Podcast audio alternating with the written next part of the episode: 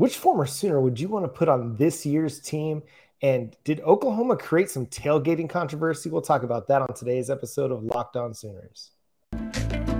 You are Locked On Sooners, your daily podcast on the Oklahoma Sooners, part of the Locked On Podcast Network. Your team every day.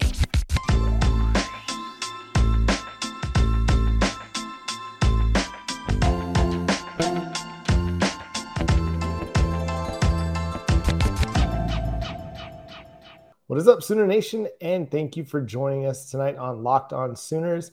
Today's episode is brought to you by LinkedIn. They're the official college football recruiting sponsor across the Locked On College Network. LinkedIn Jobs ha- helps you find the candidates you want to talk to faster. Post your job for free at linkedin.com slash locked on college. My name is John Williams. You can follow me on Twitter at John9Williams. You can read my work covering the Oklahoma Sooners over at thesoonerswire.com. And Josh is here, as he is every day. You can hear him Monday through Friday on from 9 to noon on 94.7 The Ref in Norman. You can also follow him on Twitter at Josh on Ref. And hey, if you got some Iowa Hawkeyes curiosities, make sure you go check out Hawkeyes Wire as well. And even if you don't, go help our man out and just scroll through some stuff. It's always fun. But we're going to have a great show tonight. We've got a great guest joining us tonight. He of Locked on Knicks fame, a, a guy who got some family ties, a little OU DNA. We got Gavin Shaw joining us from Locked on Knicks. What's up, Gavin? Hey, what's up, guys? Uh, John, I've, I've, been begging you to come on this podcast for what feels like a year. I'm so happy to finally be here. It's an honor. Uh, thanks for having me. Yeah, man, we're excited. So, just first of all, just kind of tell us, like, what what's your connection? How do how do you have these family ties to OU? You're a Knicks guy. You, you're from New York. So, what what happened there?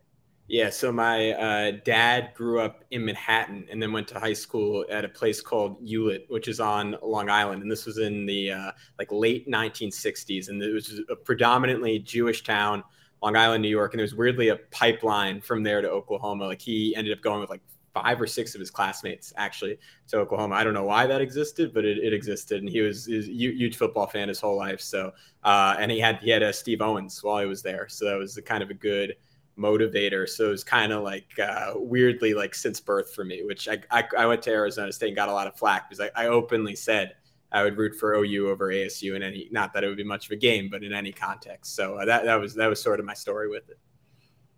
So what was that like growing up? Obviously out East, but as someone that had strong Oklahoma ties yeah, it was it was cool. I mean, that was always what I was most passionate about. I always tried to explain it to people, like as much as I love the NBA, love the NFL. Like, there's nothing like college football where, especially for, I mean, you guys know, like a school like Oklahoma, you lose one game, your season could could be over that quickly. Especially like when there were only two teams made the championship game. Oh, I'm, oh, there there was no playoff. Like there was just the BCS every single year. So it was it was cool getting to grow up from afar. Uh, a highlight for me, even though it was a loss. The only game I've ever been to, like we bought tickets like a year out because I just wanted to go, was OU Notre Dame in 2012. Uh, I mean, great out again outside the result, like incredible game to go to. I think at the time it was the most attended game in OU history. Uh, was painful watching uh, Landry Jones just just struggle uh, against that that Notre Dame defense. Uh, Tony Jefferson had like a scoop and score that got called back, which which just sucked. And then right as we got out uh, to to tie it back into the NBA, everyone was looking at their phones. They just found out James Harden got traded to the Rockets. So it was a probably the single worst time to be in the state of Oklahoma. But for me, oh. like uh, a, a once in a lifetime experience watching from afar, I think all time favorite game, uh, that 2008 Texas Tech game, the jump around game. So I had a lot of, uh, even though I was uh, a few thousand miles away, a lot, a lot of times like screaming, cheering, crying, all, all, that stuff in my living room. So it was, it was, it was a cool experience. So did you catch a lot of flack from you know your friends up in New York who probably got Big Ten, big you know former Big East ties? You know what? Just no one, no one cared that much about college football. People would like root against Oklahoma out of spite because I was so openly passionate about it. But like, there just wasn't like a lot of interest. Um, and just because obviously there's no, at least in the New York area, there's not really like a team of interest. That Notre Dame game that you were talking about, we're sneaking up now on the 10 year anniversary of of that game of that night. And actually, it's funny you bring that up because we spent a decent amount of time on the radio side talking about that game today because the Manti Te'o documentary just dropped on uh, Netflix, and so that got people thinking and talking about that night, that that game versus Notre Dame when they came down here to Gaylord Family Oklahoma Memorial Stadium. And like you said, I mean, kind of even beyond the game itself, what stole the life of the party was the James Harden news that night. It's just wild that that has been now uh, one decade ago. That's absolutely crazy. What are some of your other favorite Sooner memories that uh, that you remember outside of obviously the jump around game? Maybe here in recent memory.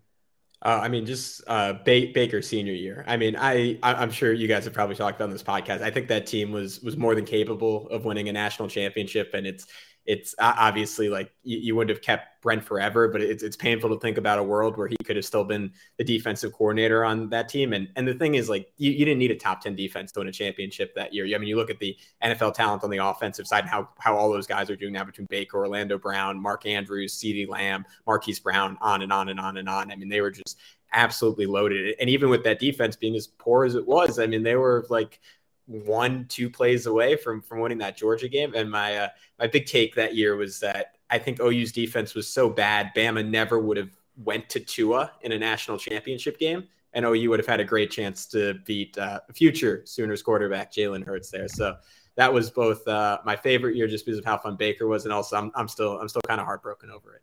Yeah, that'd be the great uh, the great what if episode if there was ever such on the the Oklahoma Sooners. It's what if that's a, a Marvel tie-in. Sorry for non-Marvel fans, but uh, so Gavin, just quick takeaways. Brent Venables, new head coach, a big change in just kind of identity and culture of this team. Kind of, what do you think of Brent Venables, and how do you think the 2022 season is going to pan out? Yeah, obviously I'm not on the ground like you guys, but I, I read about this team like voraciously, probably even, uh, at least as much as the Knicks, which I'm not sure if I should admit on air. But uh, my, my takeaway is that it was uh, the way um, uh, there's this writer for the Football Brainiacs named uh, Charlie, like a site I read a lot, and he refers to it as a necessary disaster. And I would I would stick with that. I think it was a necessary disaster for Lincoln Riley to get out. You hear about all the guys like Marvin Mims, Theo Wease, who would have been out of this program one way or another. And again, not not inside the room, but it seems like the way strength and conditioning was going under Bennie Wylie was was pretty untenable, and you could you could just see it. I mean, the teams that just had no business being on the field with OU from a physical perspective, like we're, we're giving them like I mean Tulane last year, like honestly probably should have beaten Oklahoma, which which is crazy when you look at the two schools, and that that happened over and over and over again. And for as brilliant as Lincoln Riley is, and I, I think like look, it's like there are people rightfully who are saying like OU made the playoffs four years in a row. They had this string of insane offensive talent, and it's like you, you, we can't take for granted that that's going to continue under Brent Venables, especially at the quarterback position. Like you, you literally can't top what Lincoln Riley did at the quarterback position. But the overall direction of the program, I honestly think it was kind of covered up by some of that quarterback play was on a downturn, and I just didn't see national championship caliber physicality and um, line play. And I think with Venables, you have a chance, especially heading into the SEC, to get those things going and and with Jeff Lebby to retain that talent at the skill position spots, even if you don't have quite the level of innovation or quarterback play you did under Lincoln Riley. So uh, that's a long-winded way of saying I'm I'm extremely optimistic going forward, and I guess uh, we'll we'll see in a few weeks if that's warranted or not. So offensively, what are you excited about with this group? How do you see Dillon Gabriel fitting into things, and just offensively? It, it, you hit on it there. There's I think nationally people feel that way that okay, how is how is everything going to mesh together minus Lincoln Riley? I don't think anybody locally feels that way. I think, you know, for the most part, everybody feels like, okay, well, you got Jeff Lebby and you got Dillon Gabriel, and those two are reunited. But kind of how do you see all of that playing out for Oklahoma in 2022? Yeah, I think I'm sure similar to you guys. My only concern is really if Dillon Gabriel gets hurt because I don't I don't trust the depth at that uh, quarterback position at all. But beyond that, I, am I'm I'm, I'm excited about the pace they're going to play with. I'm excited for I mean that Art Briles style of offense that that tortured Oklahoma for years. I mean some of my most painful moments as a sports fan were watching uh, OU play uh, nine yards off uh, the the Denzel Mims of the world, the Josh Gordons of the world, and just getting torched over and over again. I'm excited to see OU do that to other teams. Um, to me, the the biggest difference, honestly, is is Jerry Schmidt being back in there as the strength and conditioning coach and combined with the simplified run scheme because I think at times you had a, a, talented offensive line the last couple of years, but one that didn't play up to the standards the 2017 group and the 2018 group set just because physically they they weren't quite as strong and you could tell that they were overthinking a lot of the time. And I think just making that a little simpler will allow the line's talent to shine through and let them perform like one of the best units in the country. You combine that with pace, you combine that with a quarterback who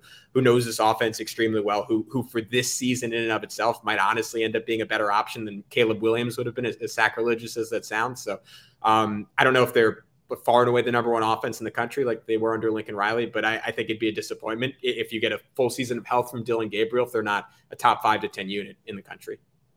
Yeah, and we think that with the defensive improvements that they're going to be making under Brent Venables, that they don't even have to necessarily be a top 10 or five offense to win the Big 12 and contend for a college football playoff berth. But man, um, we, we got some great stuff to continue to talk about here with Gavin. We got a great hypothetical we're going to discuss, as well as that tailgating issue that took Oklahoma Twitter by storm. Uh, but first, I want to talk to y'all about LinkedIn.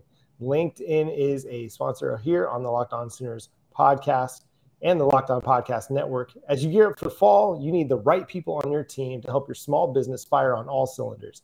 LinkedIn Jobs is here to make it easier to find the people you want to talk to faster and for free. Create a job post in minutes on LinkedIn Jobs to reach your network and beyond to the world's largest professional network of over 810 million people. There's only 300 million people in the United States. So you're getting the US and international coverage over at LinkedIn Jobs. Add your job Add the purple hiring frame to your LinkedIn profile to spread the word that you're hiring so your network can help you find the right people to hire. Simple tools like screening questions make it easy to focus on candidates with just the right skills and experience so you can quickly prioritize who you'd like to interview and hire. It's why small businesses rate LinkedIn jobs number one in delivering quality hires versus leading competitors. LinkedIn jobs helps you find the candidates you want to talk to faster. Did you know that every week, nearly 40 million job seekers visit LinkedIn? Post your job for free at linkedin.com slash locked on college. That's linkedin.com slash locked on college to post your job for free. Terms and conditions apply. It can happen so easily. You're out with your friends or coworkers. You're putting back a few drinks. A few becomes a few too many. It's time to go. And for a moment, you think of calling for a ride, but nah, you make that decision. You're a good driver. You live nearby. You can make it home okay. What are the odds you'll get pulled over? And even so, what's the worst that really could happen? You lose your license, you lose your job, you total your car, you kill someone. It only takes one mistake to change your life or someone else's forever. Play it safe and plan ahead to get a ride, drive sober, or get pulled over. So we mentioned, well, I should say John mentioned hypotheticals. And I saw this floating around out there and I believe it was, I'll give proper credit where proper credit is due, is Kevin Flaherty of the 24 7 Sports Network, who's a national college basketball guy, but keeps his, his uh, pulse on football as well. And his question was pretty simple. If you could bring one player back to your favorite school all time that could help you out this season, right here, right now, which player would it be? And so let's play that game, Gavin. For Oklahoma, who's the one player for this year's team that right off the top of your head you think, okay, well, man, if if OU could add that, would be really special for this season. Oh man, I I went through about twenty names when you guys see this out there. Like for, first name that came up was Adrian Peterson, just like my all time favorite player, so dominant playing behind this line. I mean, man, like especially with like like he didn't get to play. I mean, he played with a ton of talent, but not with like the current like just how spread the field is. Like he could have been incredible. Uh, Baker would be the most fun obviously uh, Jermaine Gresham. There's just no one on this team like that, and I think they could really use like either him or CeeDee Lamb, that kind of total separator at receiver. But if I'm going just for winning the championship this year, I think I have to go Gerald McCoy, just because I don't know if they have that kind of difference maker on their D line. I think Jalen Redmond is the closest thing to that, but either McCoy or like Tommie Harris are just in a in a totally different category. You could go Roy Williams too, a, a million different directions. I don't know, John. I'll throw that to you. Who, who did you think of when you when you got that question? I, I, thought uh, kind of the same way you did, but I'll go a different direction to just mix it up. I'm going to go with Trent Williams. Like right now, the best play, one of the best players in the NFL. I mean, he was number two on touchdown wires, top 101 players in the NFL this year, arguably the best offensive lineman in football. You throw him out there at left or right tackle, and it creates a dominant side of your offensive line for whoever you have in the in the running game behind you. And so I think that's that'd be a great option you mentioned Roy Williams too, like adding a guy that plays with the same physicality and edge that he plays with. I mean, I mean, he thrived under Brent Venables. Like he became Superman under Brent Venables. How much fun would it be to bring him back and play him alongside Key Lawrence? Those two guys with the physicality that they bring to the safety position, whoo, that would be too much fun. Yeah, that would be an absolute, absolute blast. I, think Gavin, you hit on something. And before you know, I share the. Uh, first of all, Adrian Peterson was the first name that came to mind for me as well. I think when you think of this question, it's okay, well, who's the greatest Sooner of all time? I'll take him and put him on this roster. And for me, that is Adrian Peterson. I mean, that's the guy, slam dunk pick. But if not him, I've got another name in mind. I think that would be fun for different reasons. Who, oh, by the way, is also incredibly talented. But Gavin, what you were talking about, just position group that y- you need the most. I mean, is it is it defensive line that you need to enhance? Yeah, uh, yeah, I think so. I just I don't see the like difference maker on the D line, and to me, like the damage that was done under Roy Manning in the secondary, you're going to need great D line play to. I, I think it's going to be dramatically improved this year, but I think you're going to still need great D line play to kind of cover up for that until you can totally get in. Like I'm, I'm pretty confident about safety and corner. Like I like Woody Washington. Um, I think it's a big question mark who that second guy is going to be, but I think you can cover up for that with a great pass rush. So whether it's Gerald McCoy, or you could even argue for, I mean, with just with better coaching, like what a Ronnie Perkins or, or Nik Bonitto could have done would have been really fun. But to me, like you, you just you get that like best defensive tackle in the country type of guy, like that that can change your whole defense. What about yeah. you, John? I know you shared Trent Williams. Do you have strong opinions on that? Because I, to me, I think Gavin's right on the money. I mean, defensive tackle, defensive line uh, in general. I think that's kind of where Oklahoma's been lacking over the last decade plus or so. But how do you feel? Is there one position group that jumps out for you? Yeah, I think the defensive line is probably the place where you you don't have as much certainty. I mean, you kind of know what you've got in DaShaun White and David Ugwoegbu and Danny Stutsman at linebacker. Although Stutsman you haven't seen as much, I think everybody's pretty confident that he's going to have a really you know strong season, possibly a breakout year. You could throw in a Rocky Calmus or Teddy Lehman to that group and just really solidify it. But I think, yeah, I think you're right. Interior defensive line, you could Tommie Harris, Gerald McCoy, hey, maybe even you know Lucious Selmon. Why not Lee Roy Selmon? Like bring back one of the Selmons or Tony Casillas uh, from back in the 80s, like arguably some of the best defensive linemen to ever play college football. I think any of those guys would definitely make this defensive line better. Tommie Harris was a name that immediately jumped out to me. The, the other guy that I was thinking of, I was thinking just for different reasons. And, and look, legend in Oklahoma football, right? The Boz. Are you kidding me? Brian Bosworth to have him back for for this season. First of all, spectacular linebacker, one of the greatest in Oklahoma history. We all know that. But are you are you kidding me? Just for the quotables every week for Locked On Sooners to get Brian Bosworth back for a year? Sign me up, please. Yeah, and I think I think you're hitting on something there, Josh. That like this defense really has to get their swagger back, like what they had in the early 2000s. Because man, you talk about the 2017 team, like there was just like this look, like that they knew they were being carried by the offense, and that they, they knew like like when Sony Michel and Nick Chubb were ripping off 40 yard runs that whole game. Like there was just, I mean, and they had some big plays in that game, but there was just no faith that like anything good was going to happen. Like I think that's where like either Roy Williams or a Boz, like you would love to get a guy in there like that who's just going to like kill someone every every time they hit him. And that can, I think that can like create confidence in a whole defense, just having one player like that. Yeah, and before we get to uh, who would your dad say? I, I want to know that. Like, who would be oh, your dad's? That's a good. Oh man, I got it. He loved uh, Ryan Broyles. He's a big, big Ryan Broyles fan, big Demarco Murray fan, uh, yeah. as as I was. I have a feeling he might he might ultimately say a Trent Williams. That's a man. I, I should have asked him. That's a great question. No, right. one, one, of those guys. I think he if, if you're going back, he, he would have thrown in like a, a Steve Owens or, or, or a Selmon brother too. Yeah, right on. Well, we, we still got the controversy to touch on from the tailgating. We'll do that after I talk to you all about Bet Online.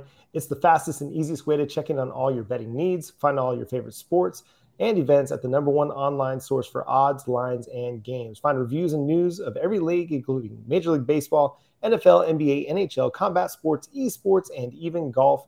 Bet Online continues to be the top online resource for all your sports wagering information. If you want to get on on NCAA futures, that UTEP line is looking pretty juicy. I think Oklahoma right now is minus 31 against UTEP on September 3rd. To me, I feel like they cover that one pretty easily. So head on over to BetOnline today or use your mobile device and learn more about the action happening. BetOnline is where the game starts. And thank you for making Locked On Sooners your first listen every single day. Make sure you go make Locked On Knicks your second listen every single day.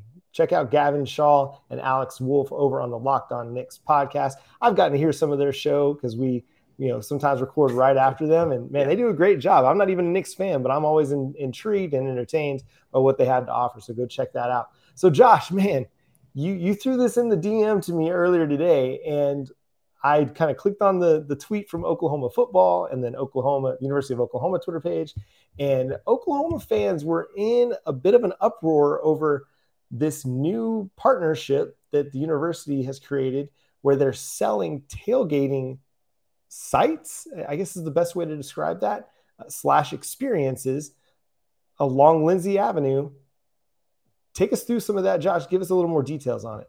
So, and I'll confess to being not the greatest historian when it comes down to just what tailgating has always looked like at Oklahoma. But, you know, you used to be able to, I think, and maybe I'm speaking out of turn here and this is totally incorrect, but I think it used to be free on Lindsey Street to uh, to tailgate over there. And anyways, then it got taken away for a couple years. And anyways, now it's back and it got announced by Oklahoma Athletics. Campus uh, announced expanded reserve tailgating on Lindsey Street and the surrounding areas beginning this fall, where fans can reserve their Walk of Champions or their Bud Lawn tailgate today, John. And here's what just a little bit of the pricing looks like. This is the hangup that a lot of people have is that I don't know what the pricing used to be like or if it used to be free. I think that it was, but again, don't totally quote me on that. At any rate, it ain't free anymore. And for up to 10 guests, the cost of that would be $475 up to all the way up to 40 guests for your reserve space of $2,100. I believe those are for the season prices. So there were a lot of Oklahoma fans that let's just say were not particularly pleased that the, the tailgating looks like this. And again, I, I don't claim to be an expert with the entirety of what the SEC tailgating picture, for instance, looks like.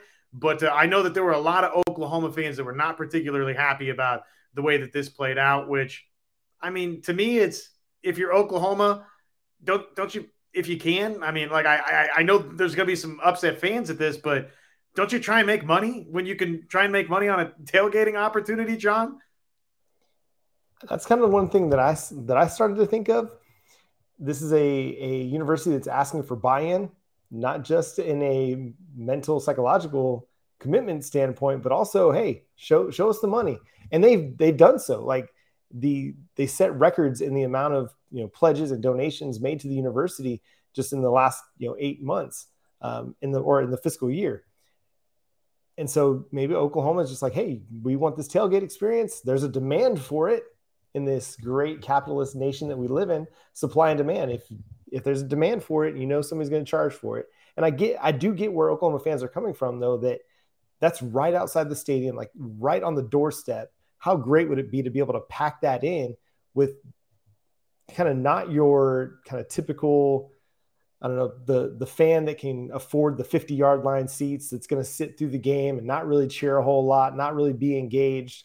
Uh, a lot of what Dallas Cowboys fans get criticized for, just kind of the, you know, soaking it in, but not really participating in the environment. Yeah, corporate fans, I think, yeah. is a good way to say it. But yes, and if you're out there and you would love to be a corporate sponsor for Locked On Sooners, you can hit me up at john9williams at gmail.com. But I, I, do get where some of them are coming from, that it, it might potentially lessen the experience of attending an Oklahoma game on a Saturday. And we see what the SEC brings to the table. And we see what a lot of maybe even like the Big Ten brings to the table as far as tailgating experiences on game day. And Oklahoma is going to have a good one because it's Oklahoma, it's Norman, it's a really great college town. But I do see the concern about this potentially cheapening that a little bit when you have these kind of, for lack of a better term, like these box suite tailgating experiences. You know, you're going to walk by and someone's going to have their big flat screen and their, you know, their shrimp tartar or shrimp cocktail and, you know, their you know, private bar that they're going to have set up there for cocktails. And you're like, is that really college football? isn't it smokers and you know ice chests and you know cabanas and you know footballs being thrown around? How much of that will be taken away from that? Gavin, you have any thoughts on this too? Yeah, I feel like almost like speaking out of turn on this as someone who doesn't live there and someone who doesn't get to participate in tailgating. But I, am sure you guys probably talked about in the show. But there was that that big article about how um, Lincoln Riley didn't feel like he had the resources to win at OU. And and in his defense, it seems like Brent Venables, as, as part of his demands for leaving Clemson and coming to Oklahoma, got a lot of stuff that Lincoln Riley's been asking for for years in terms of having a support staff that looks more like an Alabama or Georgia than like a TCU or Kansas State and that stuff. I mean, the holdup obviously with that stuff is money, and you got to make that back somehow if you're Joe Castiglione. So to me, uh, maybe maybe it's a false correlation, but I'm, I'm I'm drawing a direct line there that the, the program that Brent Venables wants to run uh, requires more money, and you, the, the fans are the way to get that. And look, if he puts a product out in the field that's worthy of that, no one's going to complain. So that, that's kind of what it comes down to. It's a good point. I mean, winning solves a lot of problems, and for fans that might be upset about this situation right now, hey, even if the, even if that's corporate Lindsey now, if that leads to Oklahoma winning uh, championships, I think generally speaking, probably everybody's going to be okay with that, John. Yeah, I concur with that sentiment 100%.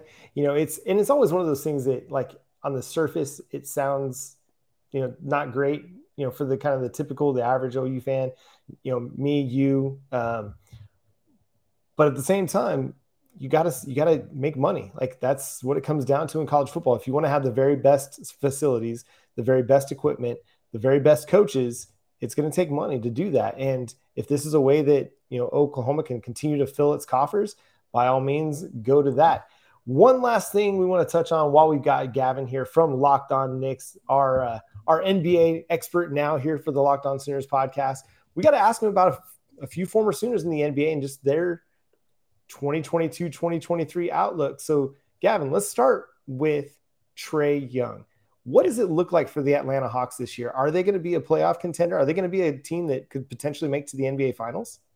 I think they have a, a definite ceiling. I look at them as somewhere between like best, best, best case scenario, maybe the fifth best team in the East. Worst case scenario, like a, a play-in team fighting for a playoff spot. I, I, I like the Dejounte Murray acquisition. Like if you were going to build a guard to play next to Trae Young, who isn't a perennial All-Star, it would basically be Dejounte Murray. I mean, arguably the best guard defender right there with Jrue Holiday in the entire NBA. I mean, can cover up for Trae's weaknesses in that sense, and also like a hyper aggressive offensive player. We saw him uh, clowning Paolo Banchero in in uh, some of like the uh, summer uh, summer game circuits. So I, I, think he gives them some attitude. He gives them some defensive toughness. But man, you, you watch that team against Miami, and the Heat were just able to short circuit a lot of what Trae Young does. And you saw a guy who's one of the best shooters on planet Earth, like hesitating and passing up open threes. And look, to some extent, that's that's the rite of passage for NBA superstars. Trae had his great run the year before, where they reached the Eastern Conference Finals, but that that Heat defense really figured them out, and and, and it's kind of on him to regroup and come back from that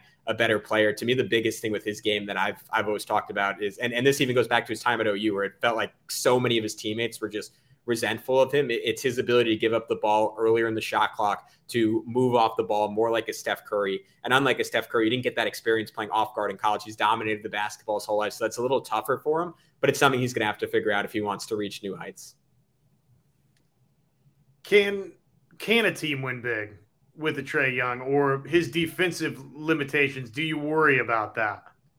I don't think they can win big with Trae Young as as their best player in terms of winning a championship. Like the season they made the Eastern Conference Finals, I think probably was the ceiling. Like I mean, even, even that year, like Trae got hurt in that series. If he had stayed healthy and with the Bucks injuries, like who, who knows? Maybe there's a world where they reach the finals. But I think there's just a definite cap, just because unlike like people always talked about Steph Curry as a defensive liability on those Warriors teams. One, Golden State just had the, the best defensive personnel ever around him. Two, Steph has two inches, like maybe like 20, 30 pounds on Trae and just just athleticism. Like Trae is Trae is arguably just the worst defensive player in the NBA. And that's that's so hard in the playoffs when you can aggressively target one guy over and over again if you have the offensive personnel to do so. And the farther you go in the playoffs, the more inevitable it becomes that you'll encounter an offense like that.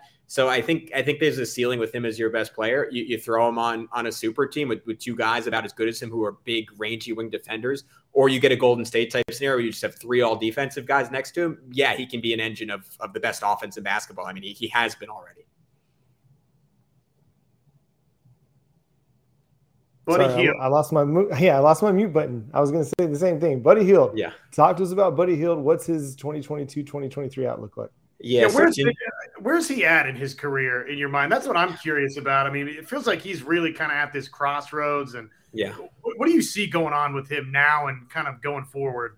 No, Josh, I think that's a fantastic way to frame it. I mean, he's he's very similar to Trae in that he he's arguably one of the worst defensive players in the NBA. Obviously, just just being four or five inches taller has a little bit more um, of like a, a ceiling than Trae does to just merely be bad versus disastrous. But Sacramento, like almost immediately regretted that big contract they gave him. Like there, there was all this talk of how are they going to find a way to get off him, and it, it, turns out it took. Even though Sabonis was great for them, it, it turned out they had to give up Tyrese Halliburton, who, for my money, one of the best young point guards in the NBA, to get off of Hield. And now he's caught in this situation where, I mean, they, they draft a, a shooting guard in and out of Arizona this year. They uh, took uh, Chris Duarte a year ago, another guy who's like a two three. So he's at a very crowded position on, on, a team that doesn't necessarily have high aspirations, but also like given that Halliburton is, is savvy but not a great defender at the point guard spot, you really need someone who's a two way guy at at the two, and, and Hield is not that. To me, his best case scenario is, is sort of a JJ Redick type of career where he catches on with a really good team and plays a little bit more of a niche role because he's I, I, think people don't necessarily recognize this all the time but you look at his combination of volume and accuracy like outside of Steph Curry and Klay Thompson is relatively unprecedented in NBA history. He is one of the 10 to 12 best shooters on planet Earth. So he finds the right team, similar to Trae, that can cover up his defensive limitations, give him the right role, even if that's coming off the bench. I think he could have a very memorable playoff run, which he's been robbed of throughout his career playing in Sacramento now in Indiana. But I don't I don't think his future is with the Pacers ultimately. So what about Austin Reaves? Had a pretty solid rookie year. I mean, he didn't yeah. play a ton early, but down the stretch got a lot more minutes. What, what did you think of his game last year?